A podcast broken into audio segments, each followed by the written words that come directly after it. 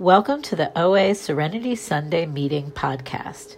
Visit the Los Angeles Intergroup at oalaig.org for information on how to join our meeting live and how to donate to support this meeting and our podcasts.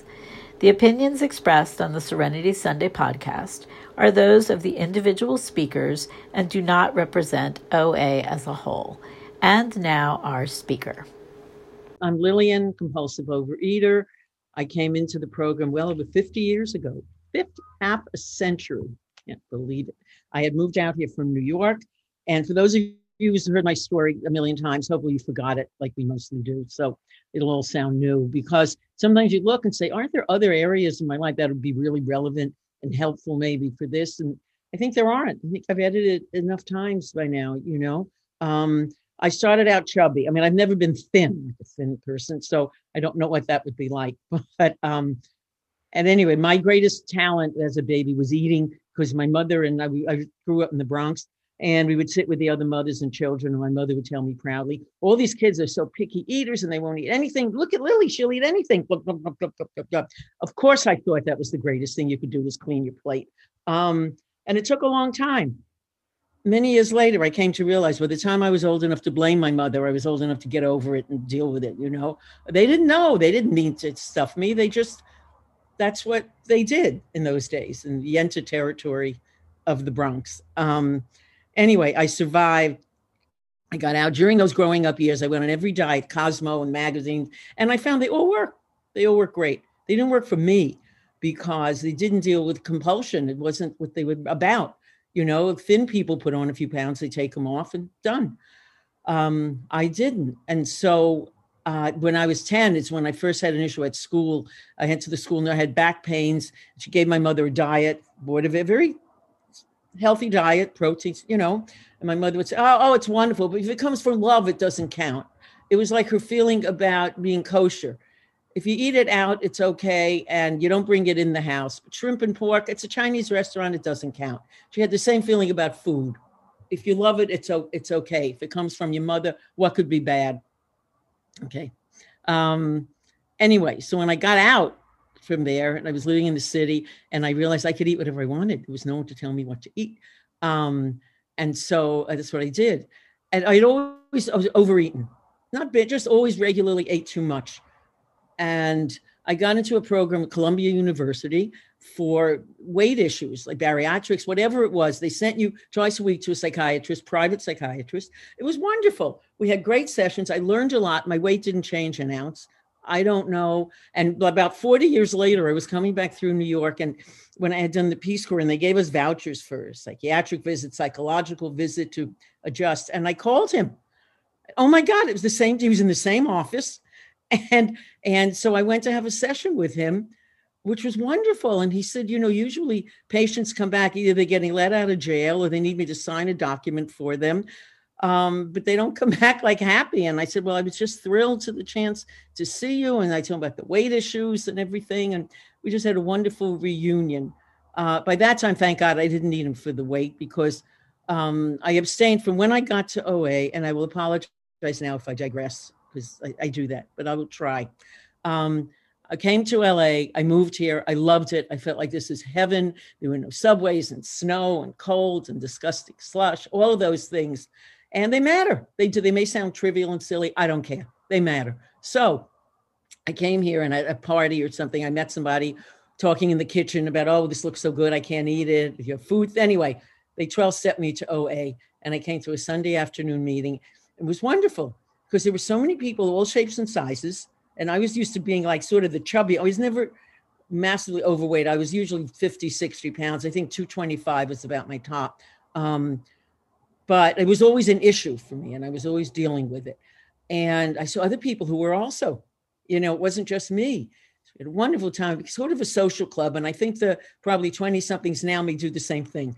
And and it's great because it keeps you involved and you have people to call that have food issues that understand what you're going through. I had a roommate at that time who was about 98 pounds, 4'11, skinny as could be. And I start noticing in the this ice cream in the freezer and this cake in the refrigerator. And I'm thinking, were they always there, but I ate them fast, so I didn't notice them? I didn't think about them. I don't think it was pure sabotage. I think it was just my awareness changed. And so when our lease was up, I decided didn't want this. The roommate, her dog's name was uptight. I mean, just to give you an idea, I thought maybe there were worse things than being heavy. I I don't know. But at any rate, that was the end. I said, no, I got to get my own place. This is not healthy for me. Um, and I did, and I lost some weight, and I was very, made 30 or 40 pounds. I took pictures. I was so excited.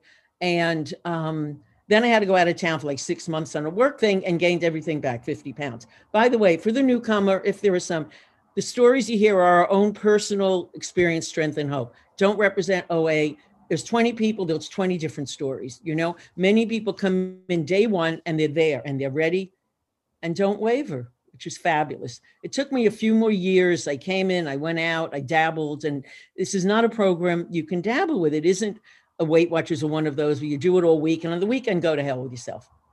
It's that one day at a time, that one day at a time consistency that keeps us going. And I swear to God, it makes it so much easier every day it's a little bit easier. And, and I remember being new. I mean, anyone would be uncomfortable being new. It's it's like a cult, but it isn't because you're hearing words you maybe didn't hear before and strange things that don't make sense, or you hear new things that you relate to because you thought about them forever and thought it was only you that you're alone. And now you see all these other people dealing with the same issue. That in itself is a relief.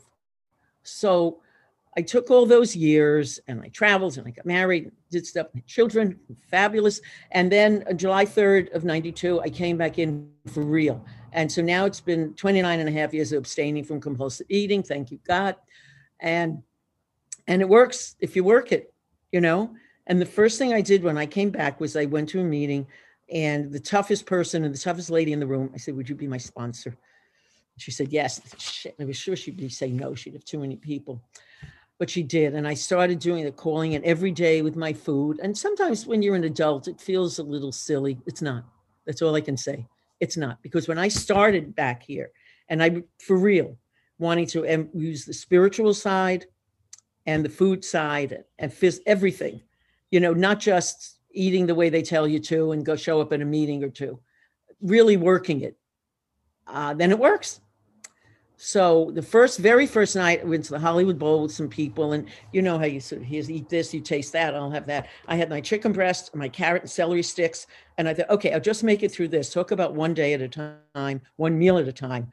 I can make it through anything, and so and I did. God again, called my food in religiously, argued, well, why can't I have that? Why can't I this? You know, it's maybe a rite of passage. We tend to not be so compliant and we argue, but you shut up and listen ultimately. Because if you want what somebody has, you can only get it by doing what they did to get it. It, it makes total sense, you know? So the weight came off. I was really thrilled, and my life was changing. I was going through a divorce. My kids were out of town at summer camp or something. It's like there were all these excuses I built up over the years. Oh, I can't go to a meeting tonight. Or you, the guilt that you have um, I think it's not so much now because more people are working mothers. Then um, I'd be guilty if I was at work. Oh, I should be home with the kids. From home, oh God, I have work I should have done. It was like a lose lose. It was like I was guilty. I thought I can't add one more thing to the guilt. Oh, I'm at a meeting. I shouldn't be at a meeting. Before I came back to OA, by the way, I did pregnant women urine shots with Jenny Craig. I did all of the Optifast where you just had powdered stuff. Just for an example, I did, I think, three months, I think no food, powdered stuff. First day back, I'm with friends who had also successfully done it. I said, Oh, a whole chicken breast broth. I can't possibly eat all of that. Little bites, little bites. It took maybe a few weeks, a month or so. I was right back. So it didn't all come back, but most of it did. I just had to keep proving to myself that nothing else works. You know, I couldn't just accept they don't work, OA does work, do it, which seems like the same thing um, but it required honesty. It required going back into your past and writing an inventory of things that maybe for years you've been blaming other people for. And you say, oh, and the sponsor will say, well, what was your part in that? And you say, well, I, I, I was totally the victim. And then you ask another question and you go, oh, and then you kind of see how maybe it had something to do with it. And the beauty of it is once you see that, and you understand it and you can look back every time it gets easier through other people other relationships in your life and say you get it faster and i think the steps of the program are written so brilliantly that it doesn't say read all these steps, read the book, and do everything now. Because it knows we're compulsive. This step and then that step. I mean, it's written in a gradual way that you can digest it as you go and feel it and not try to zoom through everything. Those of us that are fast eaters, which of course I am, not so much anymore. I'm not great, but I'm better, better. I can manage to take a breath, largely because of my daughter. We used to do this with my mother, who was such a fast eater. We'd think she was going to choke to death. My daughter would say, Grandma, put the fork down. And she listened to her. It's maybe skipping the generation. I don't know. Excuse me, I have 10 minutes left. Thank you. So I tried to do the same thing to myself put the fork down. Uh, then I put it down.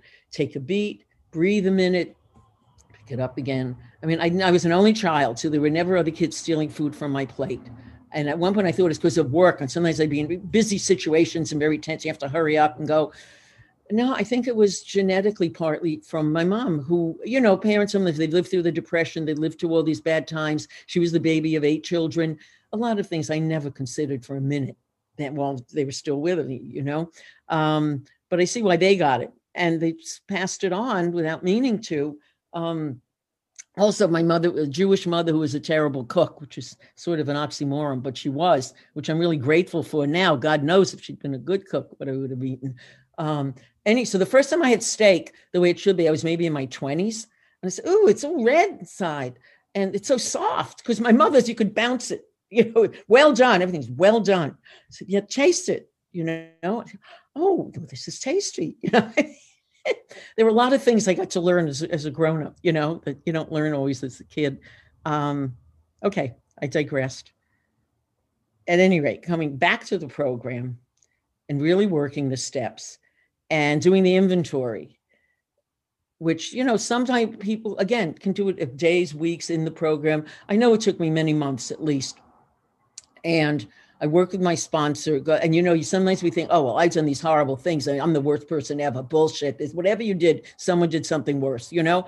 And maybe you sponsor maybe other people. The point is to not judge it just to share it because you can't you know, if you keep reacting to the same stimuli, you're going to keep doing the same thing. As we know, definition of insanity, keep doing the same thing, you're going to get the same result. And so the only way to cleanse ourselves, to be able to not react to that, is to get rid of it, to deal with it, bring it out in the open, make the amends where you can. I was able to in most of those cases. I made amends to my kids many times, and they say, All right, enough already. We got it. Um, and God bless them. Neither of them have inherited the compulsion I mean, they're not only thin, but they enjoy vegetables. I mean, they like that. And they'll have three bites of cake and I'll say, Oh, was that bad? No, it's delicious. I said, So, well, that's enough. I, I my God, this is my child. Um, so, and I'm very grateful for that, you know. Uh, and when one of them stays here, they neither of them live in LA, but when they're here visiting for a while, staying with me, the best influence. Vegetables, home during COVID, I have to say, the years I lost 18 pounds. I was home eating a lot more and not dining out so much and cooking more fruits and vegetables because I was having to be more conscious of what I was eating. wasn't rushing quickly, hurry up, got to get somewhere. So I'm sorry, it just was uh, helpful for me. Um, at any rate, so I'm back in the program and I'm working it one day at a time and and the weight is coming off and I'm exercising and I'm feeling good. That didn't go away. I had ups and downs but I was abstaining from compulsive eating. My abstinence was basically three meals a day. Some days I'd have a snack or two. I didn't do sugars or breads. And I basically, Passover is really easy. I ate unleavened bread. I would have matzah sometimes or a tortilla or pita. What I learned from other people is that yeast becomes sugar, and that's what's in the leavened bread. So I just eliminate all that. And you know, some people after many years are able to eat everything in moderation. I, I don't have that yet. I, I don't say never you know, one day at a time. I'm not willing to test it at this point because it's not necessary, you know. Um, and I could talk to my sponsor. One time I found a sugar free ice cream. I'd only found one, I'd never seen. I called my sponsor. We made a plan. It's a, this much. I can have a third each day for three days. And I, and I said, you know, this is a pain in the ass. I mean, it's not a flavor I like. It's not worth all this effort. If I'm going to have all those foods I don't eat, I don't want them in moderation. And once you accept that, once I know that one bite won't do it and a thousand isn't enough, there is no enough. For those foods that I can't handle, there is no such thing. as enough. So if I don't start, it's okay. I'm okay. It's just that first bite I have to think about and nothing else. And I do. And so now my food's gotten broader. I mean, it's, you know, fruits, vegetables, proteins, all of that. I try not to have red meat more than a couple of times a week. Um, but I have it. Pasta, rice, and potatoes were the things I really totally cut out when when I lost this weight, which didn't shock me. It's amazing when you do the work, the results follow. What a revelation, you know. Um, at any rate, so that's what I've been doing for lo these many years, and working the program, sponsoring and taking service positions, especially if you're new. It's just the best way to become involved in OA because some of us beginning our self-esteem is maybe not so high and we don't feel like we owe ourselves, but we'll owe other people. If we make a commitment to someone else, I'll be there at eight o'clock or whatever it is, we're going to show up. Because Excuse me, you have five minutes left. Thank you. Um, at any rate, we find sometimes that commitments to other people mean more to us than commitments to ourselves. Not so healthy. And that does change. Because I remember when I was coming in and I was heavy and I was 225 is my top. I'm down like 75 or so now and have been for quite a while with a range of five pounds, whatever. I weigh monthly usually. Right now, I've been doing it weekly. I had six weeks ago, I had second knee surgery. So I have two bionic knees now, totally bionic. So it's six weeks and I'm feeling better. But um, during that time, I decided to weigh weekly because the eating was different. Turns out it was much less than my norm. So I found something, maybe mixture of drugs, just sort of didn't kill the appetite, lessened it. Made it easier to eat less because it, it was fine, you know. And I've discovered a lot of new foods, the vegetables and all that I've gotten to like more. You know, for now they're my favorite because they have to be. Because the other things I don't have, I just don't have, and I can live very comfortably and well without them. The only desserts I have are like fruit, sometimes dried fruits, sometimes sugar-free applesauce. I've discovered there are enough foods and enough varieties of foods to live without the things that cause me trouble and grief. It's just not worth it, you know. Um, but the greatest thing was learning that there there was not enough. And coming into the program, I know some days I'm curious. I'm not that curious. Doesn't matter. Um, and I've been to events and I'd like gourmet chefs and all the rest of it. And you say, I'm sorry, I can't have the dessert. Do you have some plain fruit? Oh, okay. And then four of the people at the table would say, Well, how did you get that? Well, I want fresh fruit. I think, Well, it's up to you. Don't get the chef mad at me because you will want fruit. Um, so there are a lot of things that you learn. And, and like I've been to buffets, you learn how to deal with things. And and I and I have some friends that we would go sometimes together. And my rule is you find your table, your seat, and your food and your drink. You sit down, eat and drink, and then you can relax and party. The food is done. But sometimes, like I'm done, you know, and my rule is also like an appetizer, an entree, a dessert if there's something I can have. If not, not. Um, and I'd be on my way back to the table. And I run into someone and blah, blah, blah, blah, blah. And by then I go back, the table's finished. They're clearing away. God works in really strange ways. And so many things have happened to in my life not strictly food related, but situations where maybe I'd be really angry and I was going to yell at someone. And I heard myself speaking like, who is that talking? Oh, I so understand what you're going through. Yes, please, can I help? Whatever. And I say, thank you, God, because like I would have accomplished nothing by being obnoxious and yelling. And it isn't a matter of like people pleasing. It's not a matter of, well, you have to stand up for yourself because you can't let people walk all over you, which is true. But sometimes it's not walking all over you. And sometimes you can take a beat, what we learn in the program, if we didn't already know it, look at the other person's side, look where they're coming from, and just think a minute. Maybe there's like a solution, a compromise, something where you can be civilized. Excuse me, two minutes left. Fabulous. I assumed I would have tons of stuff to say that I didn't get to, but I think I pretty much covered it all. And um, I hope some of it was helpful for some of you. And, um, you know, we always think sometimes at meetings when you have three minutes and think, well, I have nothing worthwhile to say. Bullshit. You have the three minutes. Don't let those minutes aspire into the air and go to waste because we don't know something we might say would help someone else. And we never know. Something you run into someone months later and they'll say, when you said blah, blah, oh, that helped me so much. It doesn't, it doesn't matter. It's getting something off your chest and having a chance to do a three minute monologue uninterrupted and share your feelings and your experience, strength, and hope. It's a great thing. So thank you very much for listening. Thank you, Carla, for asking me.